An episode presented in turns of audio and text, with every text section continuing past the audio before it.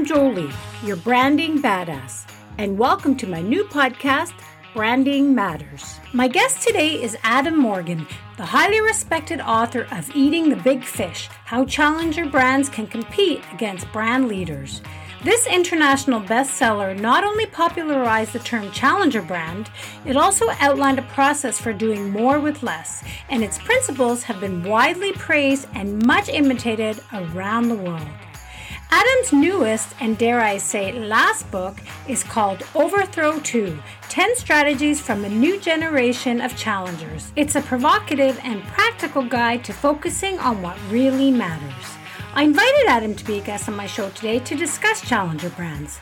I wanted to learn what makes a brand a challenger and what it means to adopt a challenger mindset.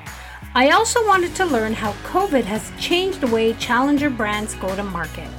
And I was especially curious to learn about Adam's surprising fetish, which he was generous enough to share with us today.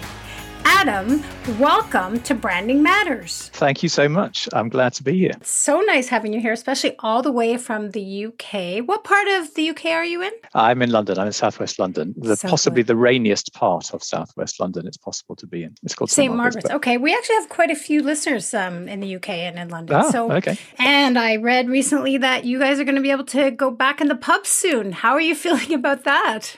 Uh, indecently excited. In fact, today, uh, today, today yeah. is the, the, day that Britain opens up. So it's very appropriate that we're talking right this moment. Right. I shall probably leave, I'll put down my headphones and head out to the pub straight away. I bet. I'm sure there's going to be a lineup too. Well, let's get right into it. I want to talk about challenger brands. So mm-hmm. you coined that phrase, is that correct? I didn't coin it, but I popularized it. So the expression did exist um, in in the 90s, but wasn't widely used. I wrote a book in 99 called Eating the Big Fish that that popularized the concept in effect and, and made it uh, well known within marketing. Yes, and that was an international bestseller. I can see how it would have popularized it. So, can you share about what a challenger brand is? Yeah, I mean, look, in, in any kind of market, right, there's obviously a market leader and then there's a bunch of other brands. And, and the fact you are second or third or fourth does not make you a challenger, it just makes you second or third or fourth. So, challenge is primarily about a mindset. It's saying I've got a business ambition that is typically bigger than my conventional marketing resources. And I need to do something kind of bold or ambitious to close the implications of that gap.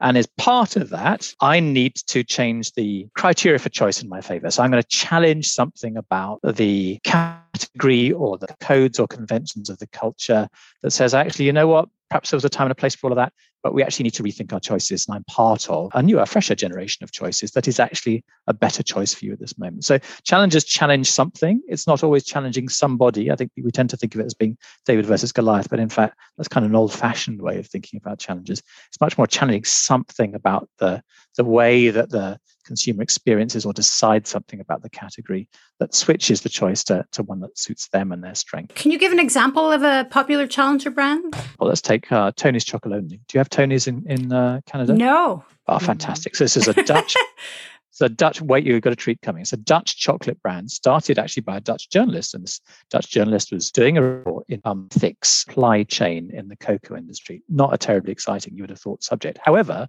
what he uncovered was actually that about 30% of cocoa is farmed using unethical practices, including effectively modern slavery and child labor. And he was so outraged by this, he decided the only way to solve it was to start his own chocolate brand.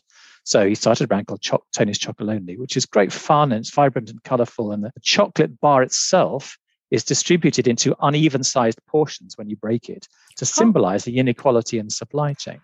And he's communicating through this in a very kind of vivid way. It's a really interesting brand. It's, it's kind of great fun and very vibrant because chocolate has to be there. They've grown to be number one in Holland. They're getting the big Dutch retailers to change their supply chain philosophy. It's now in the UK going off like a train. It's spreading into Europe. It's a really good example of somebody who's completely changed the conversation because what they're effectively asking us is do you want slave free chocolate or do you want the other stuff, right? We've never thought about that conversation before. Completely changes our criteria for choice around chocolate. of course, there's only one answer, right? If I answer, ask you those two things, you're only going to say one answer. And mm-hmm. that that is a really good example of a challenger. Changing the conversation. I love that. I love that idea of the breaking up into uneven pieces. It sounds like everything. Well, and it's yeah, Well, it's just really funny because they they get complaints, right? Because people write in and say, "Look, this is causing a lot of arguments in my family. You know, I buy it for the kids, and they divide up between them, and and you know, Sally gets a much bigger chunk than than Harry does. You know, can you not make it evenly split?" And I have to write back and say, "No, look, the reason we've done this is because we're symbolizing inequality in the supply chain. Just explain that to your kids." Consumer rights practices. Oh, that's fantastic. You know, that's really interesting. We sat down, and had a big conversation with our kids about it. So they're making the physical structure of the product the thing that they re-educate consumers with. It's mm-hmm. That's fantastic. What a great, I love that. Thank you for sharing that with us. So, if someone was planning on building a challenger brand, what are some of the different brand characteristics? Well, I, I think first of all, you need to understand what your differences are, right? Because the, the, whole thing about a challenger is amplify your differences. And sometimes those differences that you can have to turn them into strengths in a certain kind of way. So need to be clear about what your differences are and how to amplify them. I think you need to be prepared to be very selective about what you choose to talk about and what you choose not to talk about. So all strategy is about choices, inevitably. But for a challenger in particular, it's about sacrifice and overcommitment. I am going to not try and appeal to these people. I'm not going to talk about these messages. I'm not going to talk about these things so that I can talk specifically about this to this group of people and really overcommit against that. So it's about being very specific about choices. And then I think, thirdly, it's about being quite bold, right? You, you need to. I, I saw a fantastic interview with somebody who's a, a band called Girls Aloud. I don't know if you were a fan of, of kind of 90s girl bands, but anyway, Girls Aloud, very successful kind of British band and she she goes on stage. She, she just was on stage, I think, uh, last year for the first time, and she was being coached by her stage coach for her first performance. And she'd been used to being on video, so she'd been used to the video picking up kind of slight nuances of her eye movements or her hands.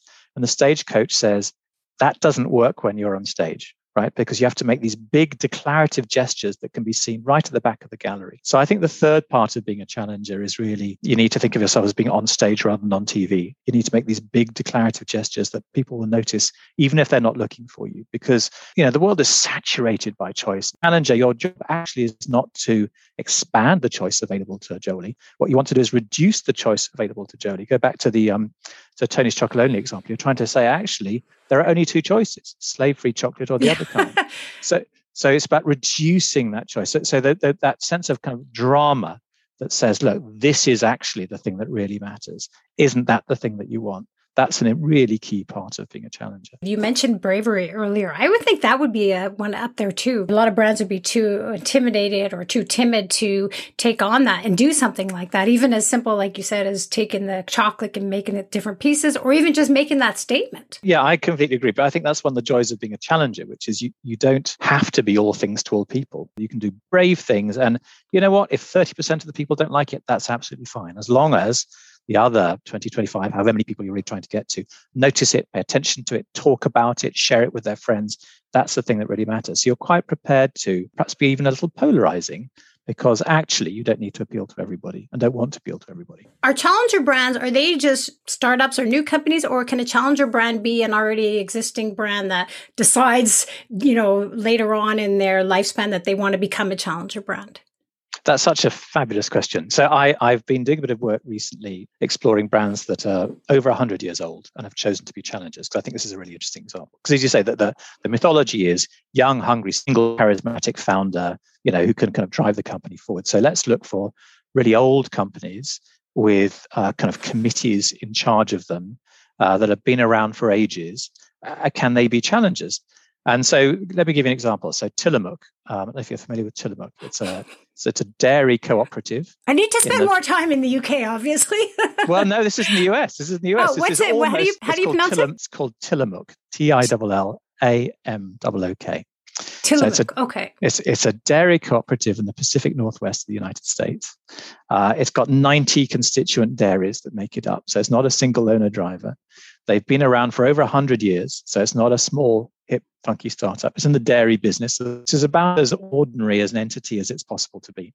And in 2012, they appointed a new CEO, Patrick, who kind of came in and said, look, we've been flatlining for a number of years. I think there's a much bigger opportunity to take a challenger mindset. So he he says, you know, what would it mean for us to be a challenger? And so first of all, they start to look at what's happening in the food business in in in the world, but specifically in in the US, and says, well, look, you know, we're kind of up against you know big food, right? The worst of big food, where big food companies who are selling cheese tasting products they're not even allowed to call cheese anymore you know in, in terms of technical description. There's not enough dairy in it. Oh, so, oh right yeah. you know do you know what i mean? Cheese like so, or cheese flavored exactly. so they yeah. they create this big food we are the antidote to, to big food and everything we represent in terms of real farmers and real taste and real people making this is the antidote to it and they produce this very dramatic series of communications which show you know this synthetic ghastliness being blown up in front of you is part of a Uh, campaign where they talk about dairy done right. So they are the challenger to big food and everything that's wrong with big food. Anyway to cut a long story short over a five year period they increased sales by 70% and they increased profits by 300% that is about a, a straightforward old fashioned to companies as it's possible to be adopting a challenger mindset, being bolder than they would have been, picking an enemy, going up against it, and demonstrating the power of that to create growth through a challenger mindset. So, your very long answer to your question, if you're prepared to have a go and and give it enough rigor and boldness, I do think any company can choose to be a challenger. Well, I think that's a great answer. I don't think it was too long because, especially with the world right now, I mean, everything is changing. The way brands are going to market, the way people are branding, the way the world is. So I think there's a lot of companies, and I think of clients that I work with that are looking for ways to change up what they're doing. I agree. I think it's true. And of course, the other interesting thing about this is that the kind of conventions that challengers introduce then become the kind of market default, right? So big companies like P&G have let's say a whole bunch of new brands talking about positive, positive body positive imagery for instance and eventually they have to respond so everybody has to keep upping their game and the challenger has to keep upping their game because actually the thing that you talk about 5 years ago is no longer going to be the same cutting edge breakthrough idea because everybody's copied you and the bit market leader has copied you. It's just become the default setting. So you're mm-hmm. right. There's this continuous push to kind of upgrade and update and, and, move on, and and that's what makes marketing so exciting today. Mm-hmm. Well, and you know that's interesting. So we talked about your first book that was "Eating the Big Fish: How Challenger Brands Can Compete Against Brand Leaders," and that book came out. I think the second edition came out in 2009. Is that correct? Yes, that's right. Yeah. yeah. Okay, and so now here we are, 2021, and you've just written, uh, launched a new book called "Overthrow: Ten Ways to Tell a Challenger." story. So, what motivated you to write the second book, and how does it differ from the first one? Well, first of all, I have a terrible compulsion to write books, and uh, it's really unhealthy. And, and every time I promise my wife, it's absolutely because she helps me do them. It's absolutely mm-hmm. the last one we'll ever write because it's absolutely it's completely miserable experience. Have you ever tried to write a book yourself? No. Okay, writing the book thing is is fairly miserable. But I, anyway, I decided that I wanted to. I, I get fr- you know if you're if you specialize in challenges and you kind of evangelize about challenges and talk about them, you get frustrated by people being stuck in the old myths and the old frameworks. And one of the old myths is this David versus Goliath myth, right? It's about challenging somebody. It's a smaller player challenging a bigger player.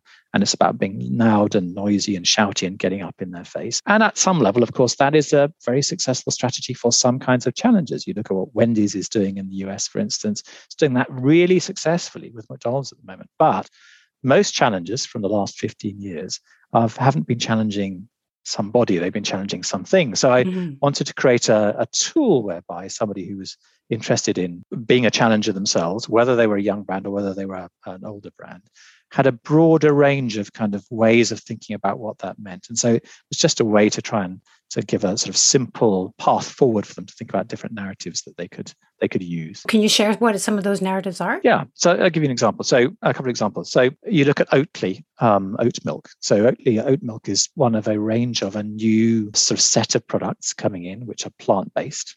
And they have created this whole concept of the post milk generation. So they're taking on one of the most loved things in the world, which is dairy, or the Western world, which is dairy, right? We all love dairy. We have associ- lovely associations of milk and childhood and family fridges and that kind of stuff. So it's quite hard to move people on from that.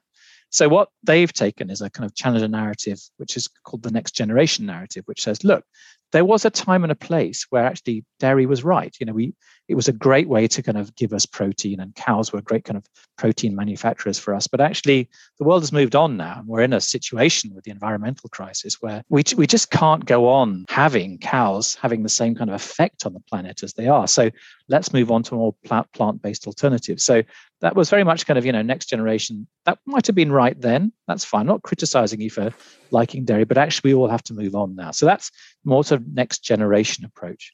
That's completely different from, for instance, um, someone like Dollar Shave Club, who you might call an irreverent maverick. So what they are is kind of very kind of out there, very fun, very kind of feisty, kind of poking beige in the eye, mocking vanilla and, and the kind of the, the, sort of staid conventionality of big brands. That kind of that very famous ad that they did about our blades are effing great, you know, has had 25 million views on YouTube. Why? We love the kind of anarchic, punky kind of humor of the entire thing. Completely different kind of narrative there. Local heroes, local heroes say, big international choices, not right for us. We're from round here, deep roots round here. We know you, you know us what comes from Canada or what comes from Uganda or what comes from you know this particular town in China is better uh, than the big international option. There's a there's a whole range of them, each of which I think has a lot of power. You just have to choose which is the relevant one for you. Mm-hmm. So, would you say there's a new challenger generation now that you're trying to appeal to? I do think there's a new challenger generation in yeah. the sense that people are constantly looking for something new. I, I was reading only today, actually, that you probably know this. Google say that 15% of their searches every day are ones that have never been searched before. So people are constantly searching for new things. So that this sense of people constantly searching for new and looking for new is a relatively new thing. Hmm. Equally, I think that they've been educated, this new generation of consumers, to be the real disruptors. We talk about brands as disruptors. I think consumers mm-hmm. are real disruptors, right? Because they've been educated by Uber and fast fashion and next generation, you know, an impossible burger to say, surely anything is possible now. And it's actually it should be more or less free and delivered to my door in two seconds, you know, because I've used Amazon Prime. So there's this really set of unreasonable expectations, which encourages, forces, I think, companies and brands to really question what they're doing. There's a, there's a mm-hmm. lovely example I love of there's a Toyota dealer, right, car dealer in the US called Toyota One. And car dealers, you could argue, haven't really changed a lot over quite a lot of time. I don't know when the last time you bought a car was, but I mean, car dealership experience then would have been mm-hmm. broadly the same as the one the previous one. And Toyota One is saying, well, look, you know, we, we've got to do something that that shows and demonstrates that we are kind of in, in moving with the times. And so when you have your car serviced for the first time, so after whatever it is, 3,000 miles or something, you take it in and they put it in a kind of a bay and you walk across to get your kind of free complimentary cappuccino. And they've changed, sorry, they've, they've serviced your car within three minutes. So you don't actually even have time to go over, finish the coffee, or they ask you to come back again. And they do it so quickly that, you know, you, Jolie, think, well, how is it possible that you've serviced my car? You must have kind of shortchanged it some kind of yeah. way. And the answer is they've kind of approached it a bit like a Formula One pit. So they've had five people working on it at the same time and they've had it jacked up in the pits. But they're doing it because they recognize it's a new generation of unreasonable consumers and they need to, in some way, in some parts of their service, deliver against that because that's the new challenger generation that they're having to serve. I saw something and I can't remember it was a video and I don't remember if it was on your website where I thought it was great great actually, and I think it was um, Push for Pizza. Is that? Oh, yeah. Yes, that's right. Can you can you share that? Because I love that. I thought that was a great concept. And you know, you talk about unreasonable consumerism. I thought that was sort of a good analogy of that. Yeah. So this is a bunch of teen, teenagers a few years ago, uh, and the, the the video, their sort of promotional video, reflects the moment, their eureka moment, where they're sitting back after clearly a very good night. I'm not going to begin to suggest what it might have been a good night on, but they've had a very good night, enjoying all sorts of things that have made them feel good. And they've got the munchies. And so they're lying around saying, Oh, one of the guys says, I really want a pizza. And the other guy says, I really want a pizza too. I just don't want to have to order it. and so one guy goes, Well, you know, great. Well, what if you had an app where you could just push for pizza? And they go, Fantastic. That's the idea. And I thought that was such a hilarious thought because you would have thought that if you want a pizza, it's reasonable to expect you to order it, right? Surely, you know, either you either want it, so you want it, but no, unreasonable consumer, Uber's children, right? All Uber's children. We oh, don't yeah. even want to do that. We don't even want to do that. We want yeah. it to just push and the pizza comes.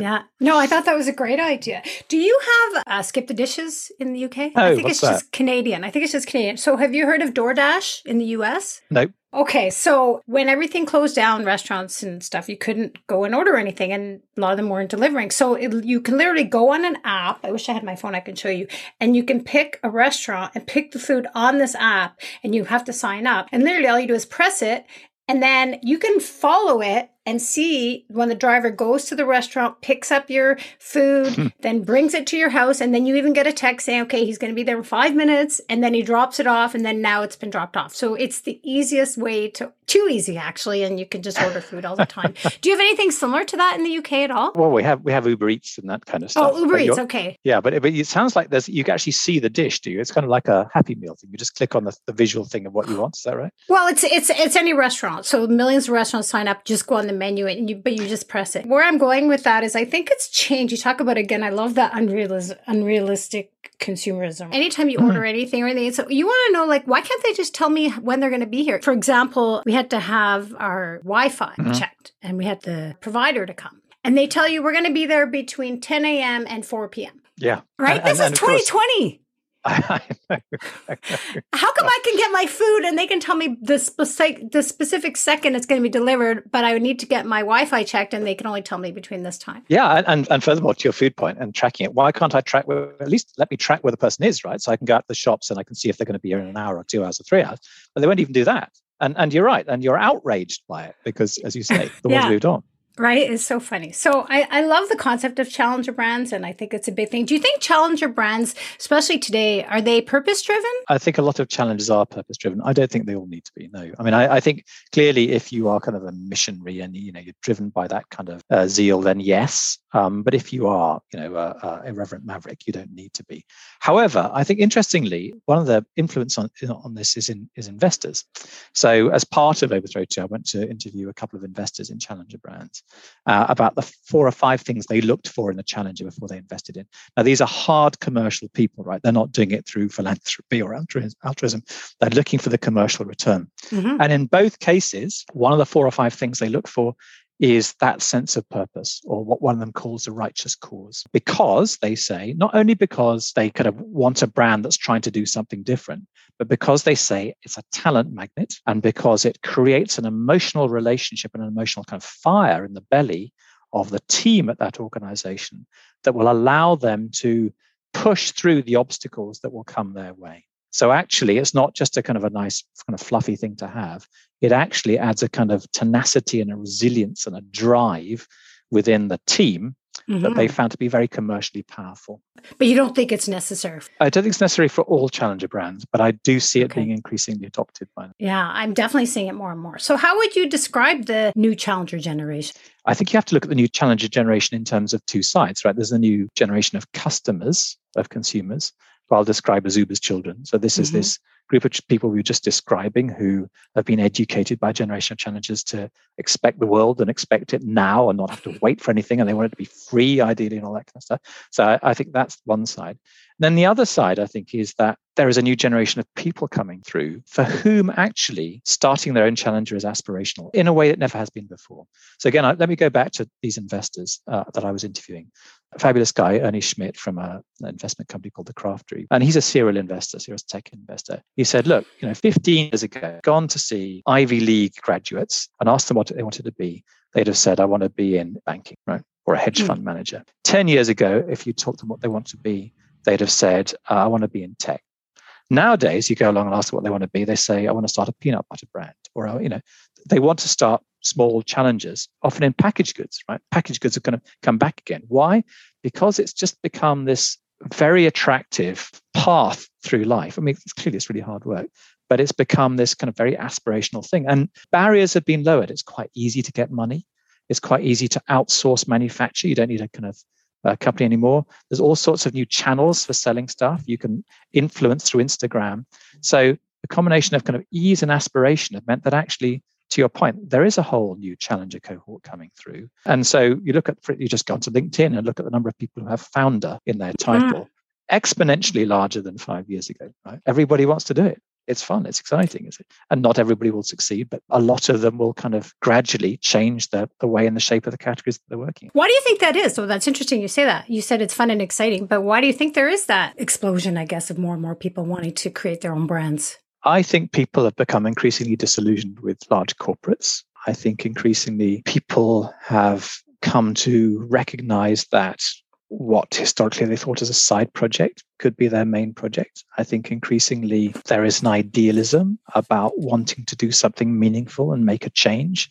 And often that's kind of, that can be expressed through business. I think maybe 20 years ago, I'm driven by idealism. I want to make a change and I want to be in business. There's, that was a fork in the road. Nowadays, it isn't, right? You can do mm-hmm. exactly the same thing. And I think there is a search for meaning and purpose in people's lives, and they are using the medium of challenges and forming and starting their own challenger to express that and articulate that. Sometimes for very good reasons and in a well founded way, and sometimes not. But that's one of the reasons we're seeing this flood of opportunity. And I think the other thing, of course, is that we've been educated. There's a pot of gold at the end of this particular rainbow if we're good enough and we're lucky enough. And in a sense, this is us buying our ticket in the lottery and, and seeing if we've got the substance to take it all away. Do you think there's a part of this generation too that there's just so much dissatisfaction that they're just like, you know what, this is BS. I'm going to do this instead and sort of take on the ownership that they want to be the one to challenge or change it because of their dissatisfaction of the brands that are currently out there? I do think think there is that. I mean, and clearly we know that there is a distrust of big, right? There's a distrust mm. of big government, there's a big mm. trust of big companies. And that sense that what do I trust? I think there was a fascinating Gallup poll in the States that came out a couple of months ago about what are the institutions Americans trust most and least.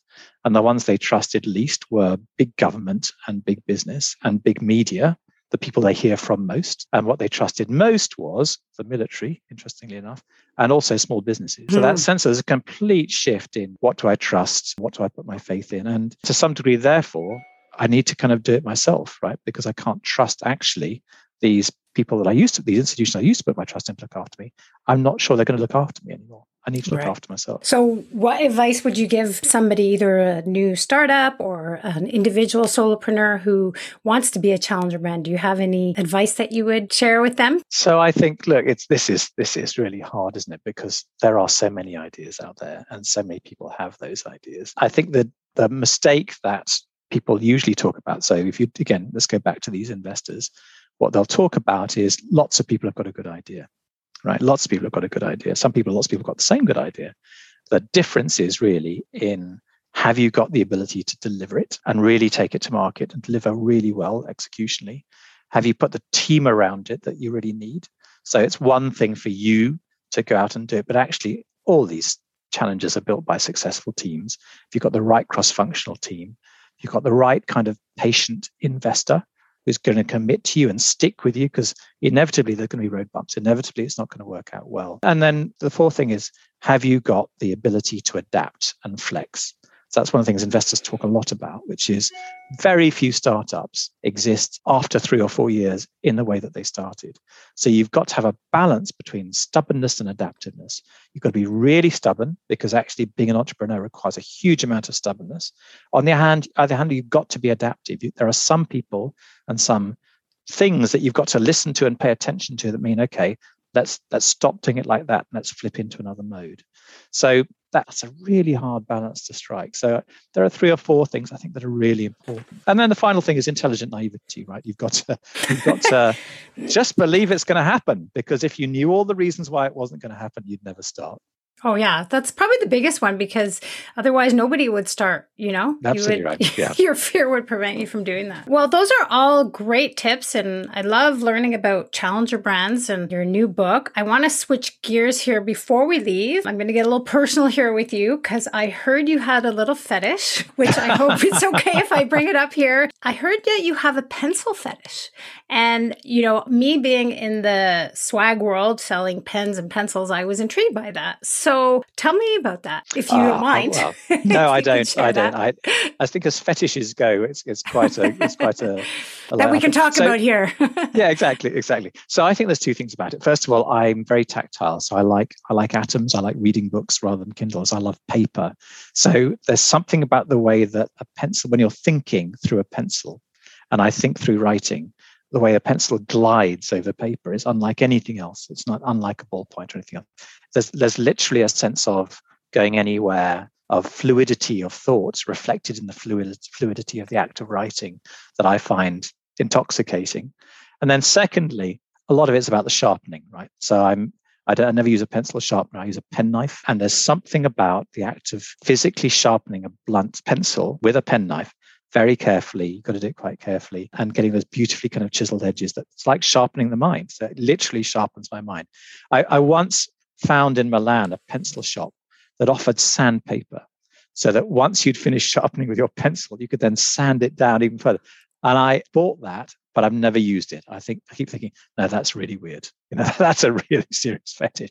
I, am stopping with with the, uh, the, the the sharpening with a penknife, but it, no, it just it gives me great pleasure.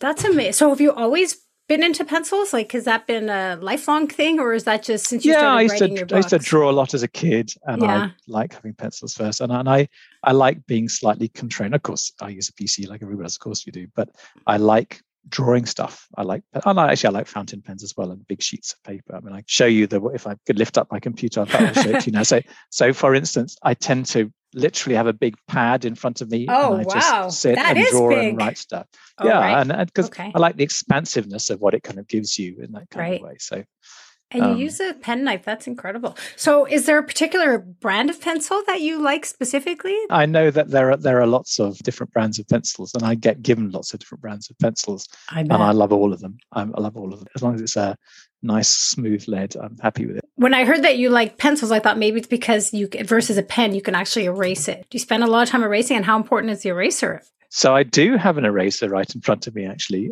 it's one I bought the other day, but it's the I realized it's the first one I bought for about four years. I don't really rub a lot of stuff out because one of the things about having a big pad is you Mhm. don't have to rub stuff out, right? Because actually it all stays there in some form, and you just shift the balance into something else. When that pad is full, what do you do with that top sheet? I fold it up and I file it. you Um, do. Yeah, and then every year I throw it away. Well, thank you for sharing that. That's very No, that's all right. That's all right. it's people are picky, and you know, when especially when pens. I mean, again, like I said, I sell tons of pens, right, with logos, Mm-hmm. and the look of the pen to me is not as important as how it writes. It has to write really nice and smooth, and you know, not smudge on your hand or anything like that. So, yeah, it's amazing. Anyway, little tidbit. Yeah, I completely agree. I can understand all of that. Oh, yeah. Well, Adam, thank you so much for taking the time out of your day to come and join me here and share about Challenger brands. If anyone wants to learn more about you or where they can find your new book, Overthrow 10 Ways to Tell Challenger Tell a Challenger Story, how can they get a hold of that? Where is that available? Yeah, so um, that's on Amazon. Then uh, you can reach me on my email, adam at eatbigfish.com. So my company's called Eat Big Fish. And if they're interested in learning more about challenges but don't want to contact me, we have a free challenger project where we share our recent interviews and points of view about challenges that they might find interesting stimulus. Very nice. And you're on social media? I'm on Twitter for business stuff. I'm on Instagram for just photos of my local life, which would be less interesting to you all. and where does the name Eat Big Fish come from? Well, the, the first book was called Eating the Big Fish. And Mhm. at the end of the book, I offered a kind of 10 page summary for people who are interested. And I was using AOL at the time, and AOL wouldn't let me use Eating the Big Fish as a handle because they said it was too long. They made me shorten it to Eat Big Fish. So when I started my company, I just called it that. Oh, okay. Oh, so you wrote the book and then you started your company after you wrote the book? Yeah. Oh, interesting. Okay, great. It was that way around. Okay, cool. Well, thank you again. Now you can go to your local pub. What do you have? Was the name of your local pub? and or enjoy your first pint in probably what over a year. Thank you. Yes, I can feel thirsty already. And I will Oh. leave my pencils and my pencil sharpener for a moment and head Okay. straight out. Wonderful. Well, thank you again. I really appreciate it, and uh, hopefully we will meet one day in person, whether in Canada or in the UK. I look forward to it. Thank you very much. Okay. Have a great night. Bye. Bye.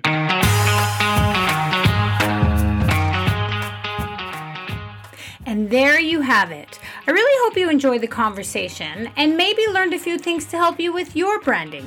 But most of all, I really hope you had some fun. This show is a work in progress, so please make sure to rate and review on whatever platform you listen to. And if you want to learn more about the branding badass, that's me, you can find me on social media under, you know it, Branding Badass. Thanks again, and until next time, Here's to all you badasses out there.